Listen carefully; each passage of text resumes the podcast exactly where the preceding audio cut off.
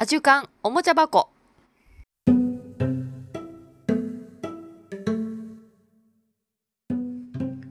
皆さんこんにちは。こんばんは。おはようございます。今日はね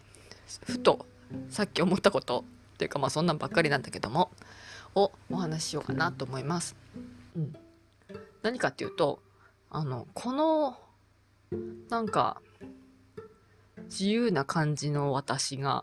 自由な感じの私がっていうのか。ふーん。なんだろうね。私自まあ一番最初に言うと,、うんと、私自身は多分ね今、まあ、昔は肩肘張ってたと思うしすごくかっこつけだったしなんだ自分を自分以上のに見せたいと思ってたしなんだ賢く思われたいとかね賢く見られたいとか見られたいじゃないな。賢く見られてるから賢くいなきゃいけないとかね、うん、いうふうにあの思ってた頃もあるんだけども今は本当にそれが、うんと、と突破してというのか脱皮してあの素の私をアホだと思われようがあの別に気にすることなくナチュラルで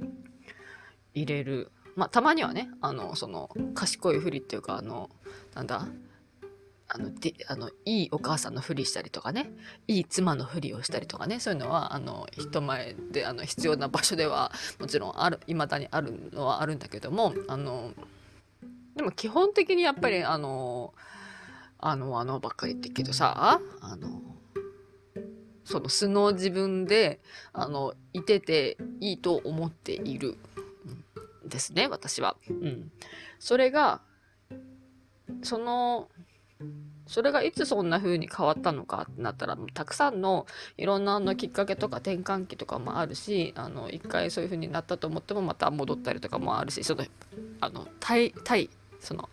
目の前にいる人とかその置かれた状況によってそれはもちろんね変わるんだけどもでも一番大きなあの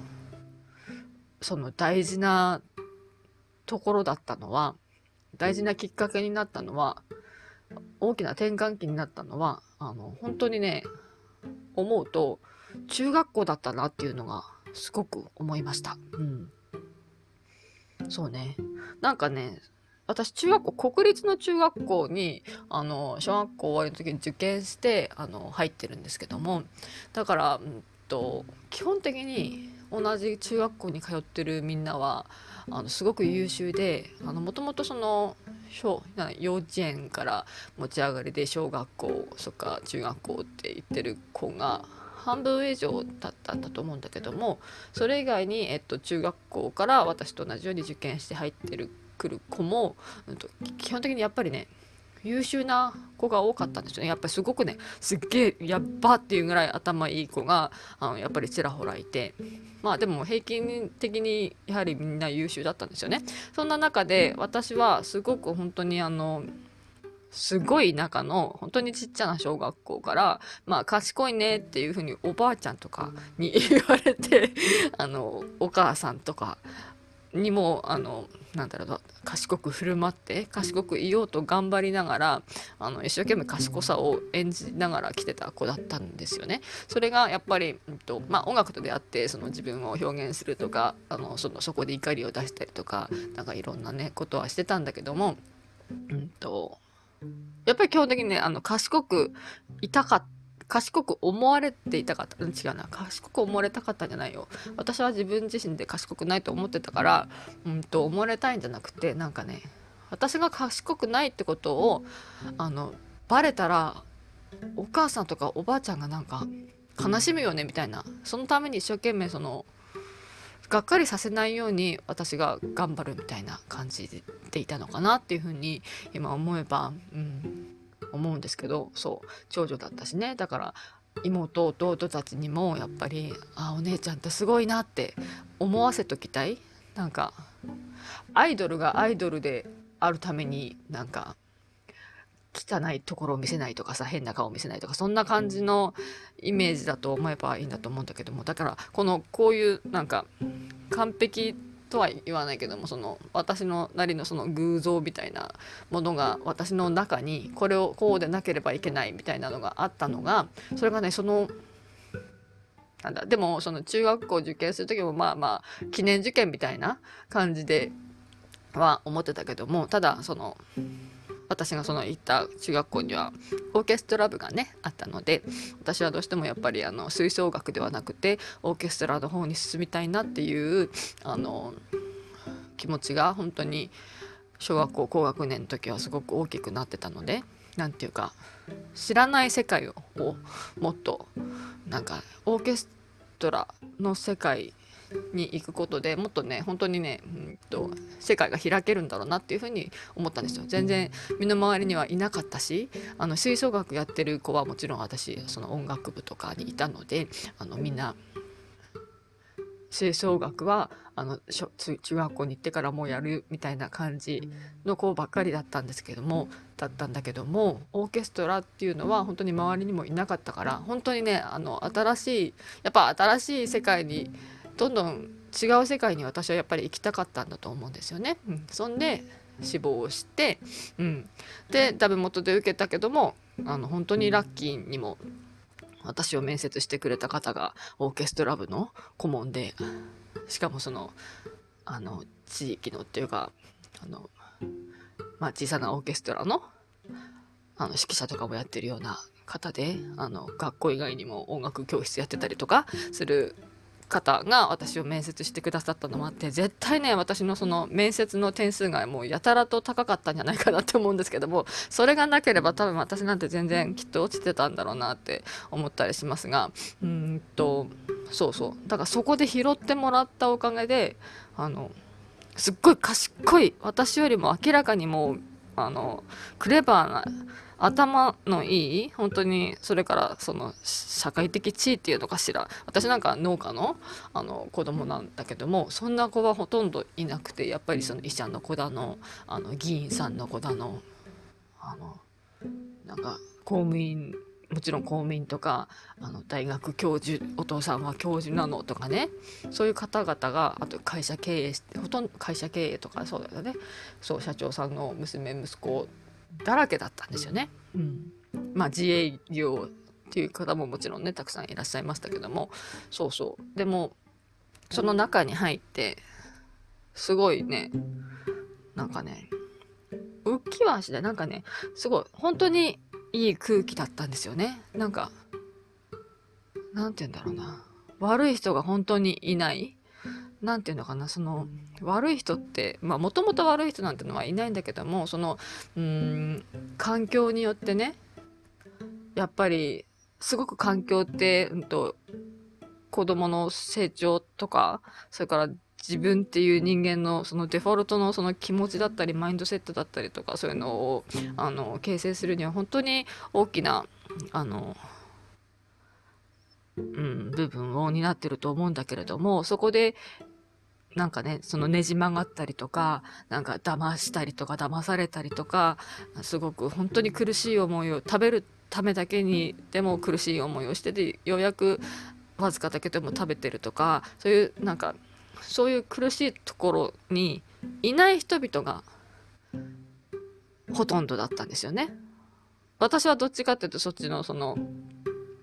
食べるのさえ苦しいみたいな方面のあのカーストで言うと本当に下の方の、あの、本当に要要はすごく貧乏なあの家庭で育っているので、うん、そこにはあの貧乏がいなかったんですよね。だからそれゆえのなんかおおらかさみたいなものをみんなが持ってたんですよ。うん、それがなんか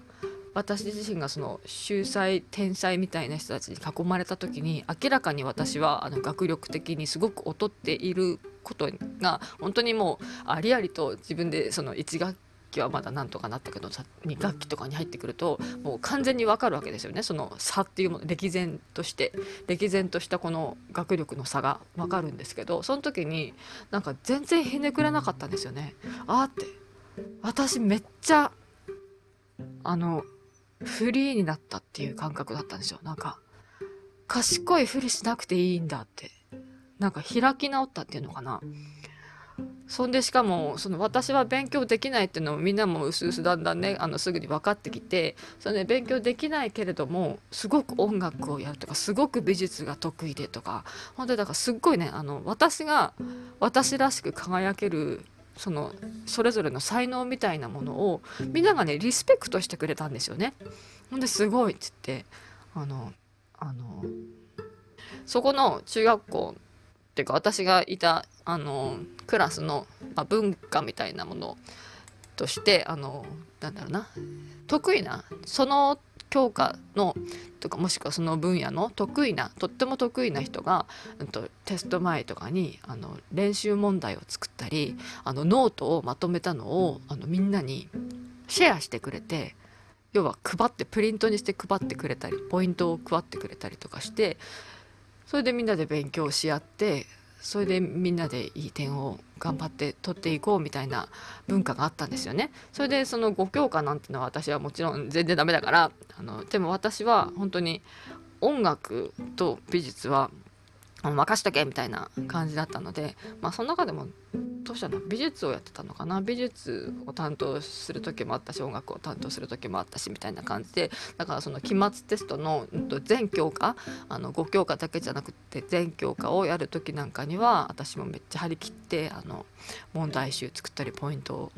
あの押さえたのをあのプリントにして作ってみんなに配ってとか、うん、すごいやってたんですよ。だから本当になんかあの成績5教科だけ見ると全く本当にもう下から数えて12番を争うぐらいのところにいた私が本当に全く、うんと、いじけることもなくひねくれることもなくあの本当になんか自分らしくあのいいんだっていう風にすっごい本当にね自分を開花させてあの居続けることができたのは本当にそこの中学校のあの空気だったし、仲間だったし、先生たちだったんですよね。うん、本当にそこの学校の文化だったんですよ。だからその小学校にいた時なんかは、うんと、なんていうのか、自分の環境を、うん、呪うじゃないけども、そういう、なんでこんなうちに生まれたんだとかね、そういうのも結構あったりして、ひねくれてるひねくれてるのかな？そうだね。うんと、ひねくれてるところがすごくあったしなんだろうなあのなんか誰かの悪口言ったりするのもすごく嫌だなとかそういう自分って嫌だなっていう風に感じながらもなんか悪口に結局なってたりとかねなんか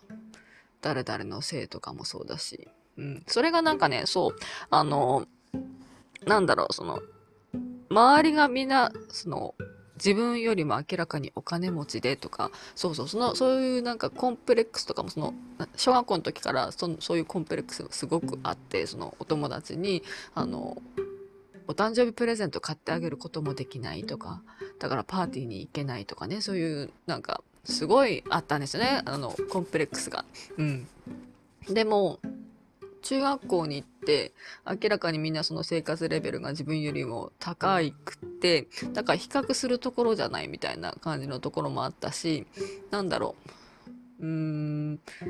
比較しなくても比較するレベルじゃないみたいなところもあったしでもなんかそれで卑屈にならないでいたいられたのはなんかそれぞれにねなんか悩みとかも苦しみとか大変なこととかもすげえあるんだなっていうのもそそこで知ったんですよね。そうだな。多分そうだと思う。それでなんか一緒だなっていうのはすごい感じたかな。どこどこに行ってもあのどんなあの生活を生活じゃない。例えばたとえ金持ちであってもお金持ちでなくてもあの感じる寂しさだったり大変さだったりはそれぞれあるしっていうのが、うん、分かったんだよね。そうだね、うん、それはすごい大きかったのかな。だからそれもあるかもしれない。あの大きくなって本当にあの大人になってからもなんかすごいすっごいあのなんだあのゴージャスな生活をしているあのナンバーワンホステスみたいなことを一緒に暮らすみたいな話になった時もあんたって本当にさあの羨ましがらないし変な色目を使わないからすっごい楽なんだよねって。だから本当にあの一緒にいてあのいいみたいな一緒にいて楽しいみたいな。なんか変なうんう羨ましいみたいな感覚っていうかなんかなんていうのかな。お金目当てみたいな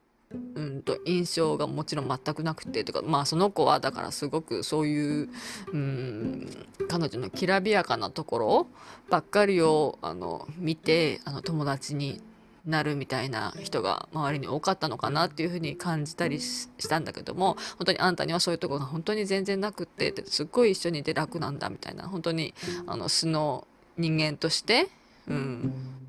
入れるみたいな感覚だったのかな。うん外にあるものその自分の周りにあるものなんか本当に取っ払って本当に一対一の人間としてあの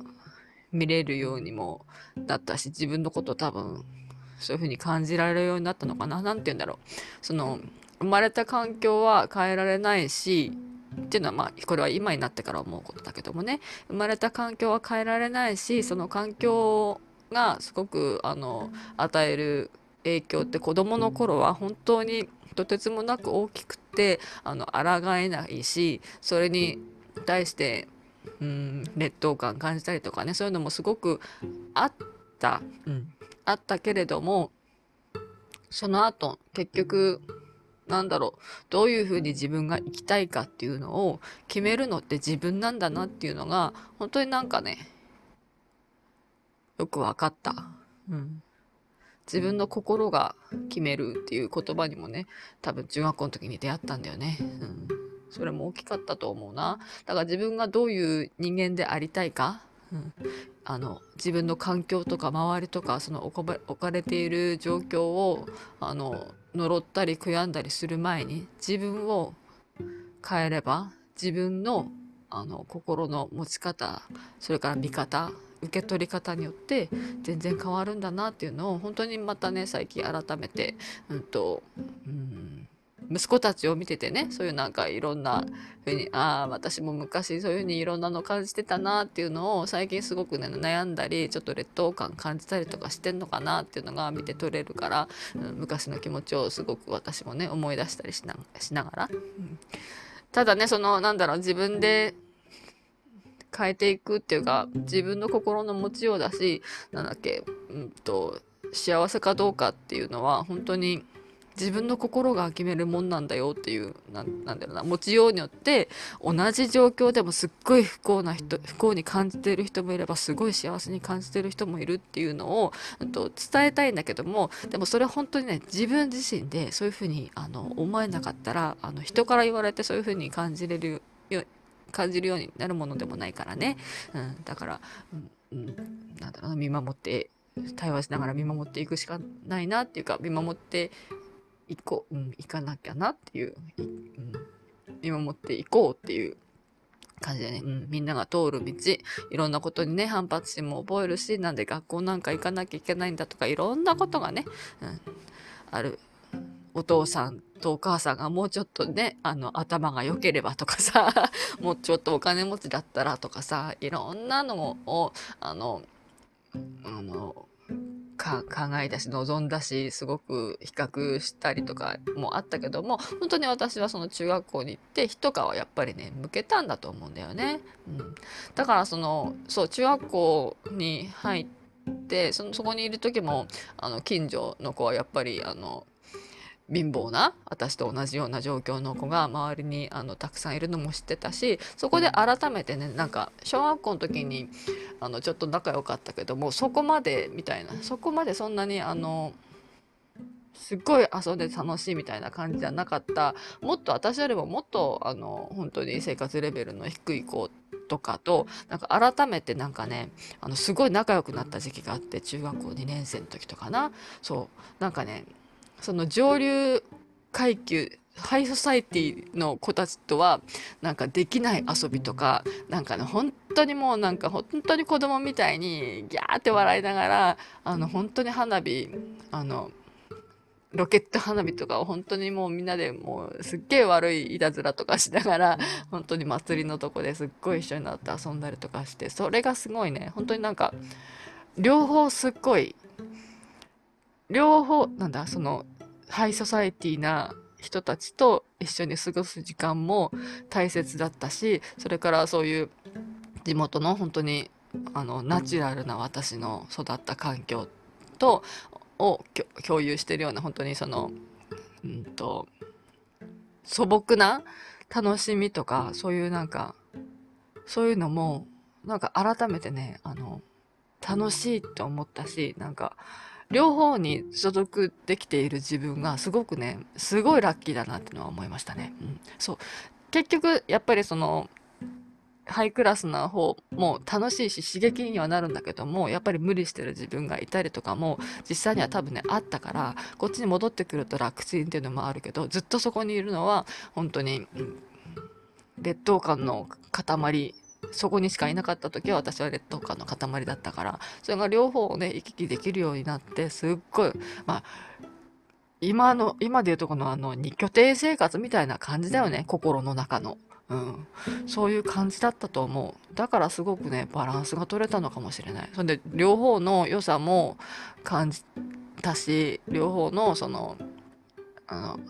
嫌だなって思うところも両方味わえたからそういうふうに、うん、